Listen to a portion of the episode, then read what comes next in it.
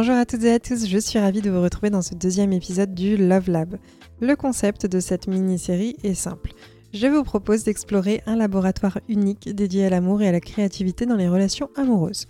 Le format est court et c'est l'endroit où je vais vous partager des idées pour renforcer les liens amoureux, sortir de la routine et créer des rituels originaux à partager avec votre partenaire.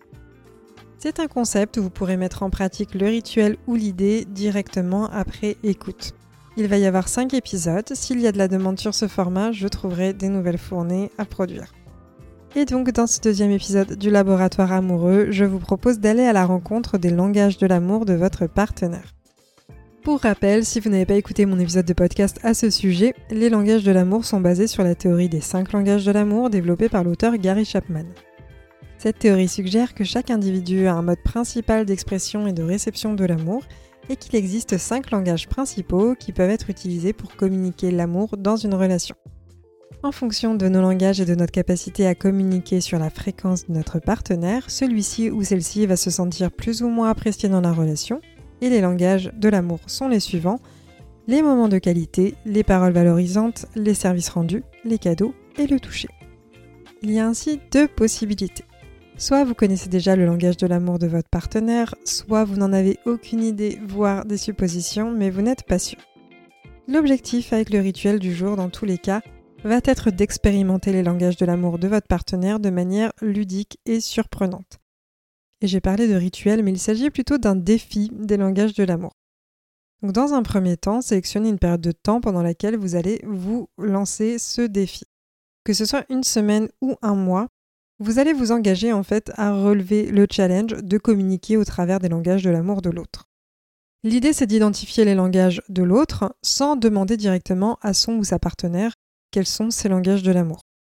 Donc vous allez essayer de les deviner en observant son comportement et ses réactions passées.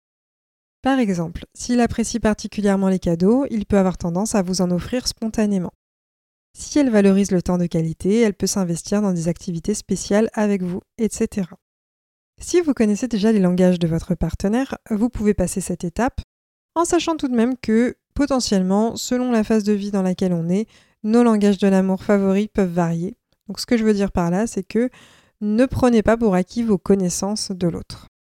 Ensuite, pendant la période choisie, planifiez des gestes surprises qui correspondent au langage de l'amour que vous avez identifié chez votre partenaire. Si malgré la réflexion et l'observation, vous ne parvenez pas à dégager clairement les deux langages de l'amour principaux chez l'autre, alors faites des actions correspondant à l'ensemble des langages pour accumuler davantage de données sur votre partenaire. Si vous pensez qu'il apprécie les mots d'affection, je vous invite par exemple à écrire une lettre ou un message sincère. Si vous pensez qu'elle valorise les actes de service, faites quelque chose pour elle sans qu'elle s'y attende. Après avoir accompli ces différents gestes, observez attentivement les réactions de votre partenaire. Notez s'il ou elle semble particulièrement touchée, heureuse ou émue par ce que vous avez fait. À la fin de la période, partagez vos expériences avec votre partenaire. Que vous ayez choisi d'être dans cette démarche mutuellement ou secrètement pour surprendre l'autre, expliquez-lui que vous avez essayé de découvrir ses langages de l'amour en observant ses réactions. Demandez-lui s'il ou elle a remarqué vos efforts et qu'est-ce qui a particulièrement bien fonctionné dans ce que vous avez pu faire. Si vous manquez d'inspiration en termes d'actions à réaliser, je vous invite à vous inscrire à ma Love Letter. Le lien est en description de l'épisode. J'ai l'intention de sortir un livret comprenant diverses façons d'exprimer son amour à son partenaire en fonction des différents langages. Donc pour ne pas passer à côté, le plus simple est de rejoindre ma liste de diffusion. Tous les mercredis, j'envoie un courrier du cœur qui se présente sous la forme d'anecdotes de vie où j'infuse le tout d'intelligence amoureuse et émotionnelle. J'y partage les épisodes de podcast ou les articles de blog pertinents correspondant à l'anecdote en question. Donc pour ne rien manquer, je vous invite à la rejoindre. Pour terminer sur le rituel, celui-ci encourage l'expérimentation et la surprise dans la manière dont vous allez exprimer votre amour l'un envers l'autre. Cela favorise la compréhension mutuelle en vous incitant à vous mettre à la place de votre partenaire pour découvrir ses besoins et ses préférences en matière d'amour. Un autre impact positif et non négligeable est que plus vous allez accumuler des petites actions et des petits gestes pour prendre soin de la relation, plus il y aura un effet miroir qui va se produire. C'est-à-dire que les actions d'une des personnes peuvent tracter l'autre de façon à ce qu'il ou elle trouve le goût aussi de prendre soin au quotidien de la relation. Bien entendu, on ne se met pas dans une posture de donner de l'amour à l'autre pour maximiser les chances de recevoir en retour. Si on fait ça, on rompt l'équilibre entre don et réception, ce qui va mener plutôt à de la déception. Mais ce n'est pas le sujet dans le Love Lab.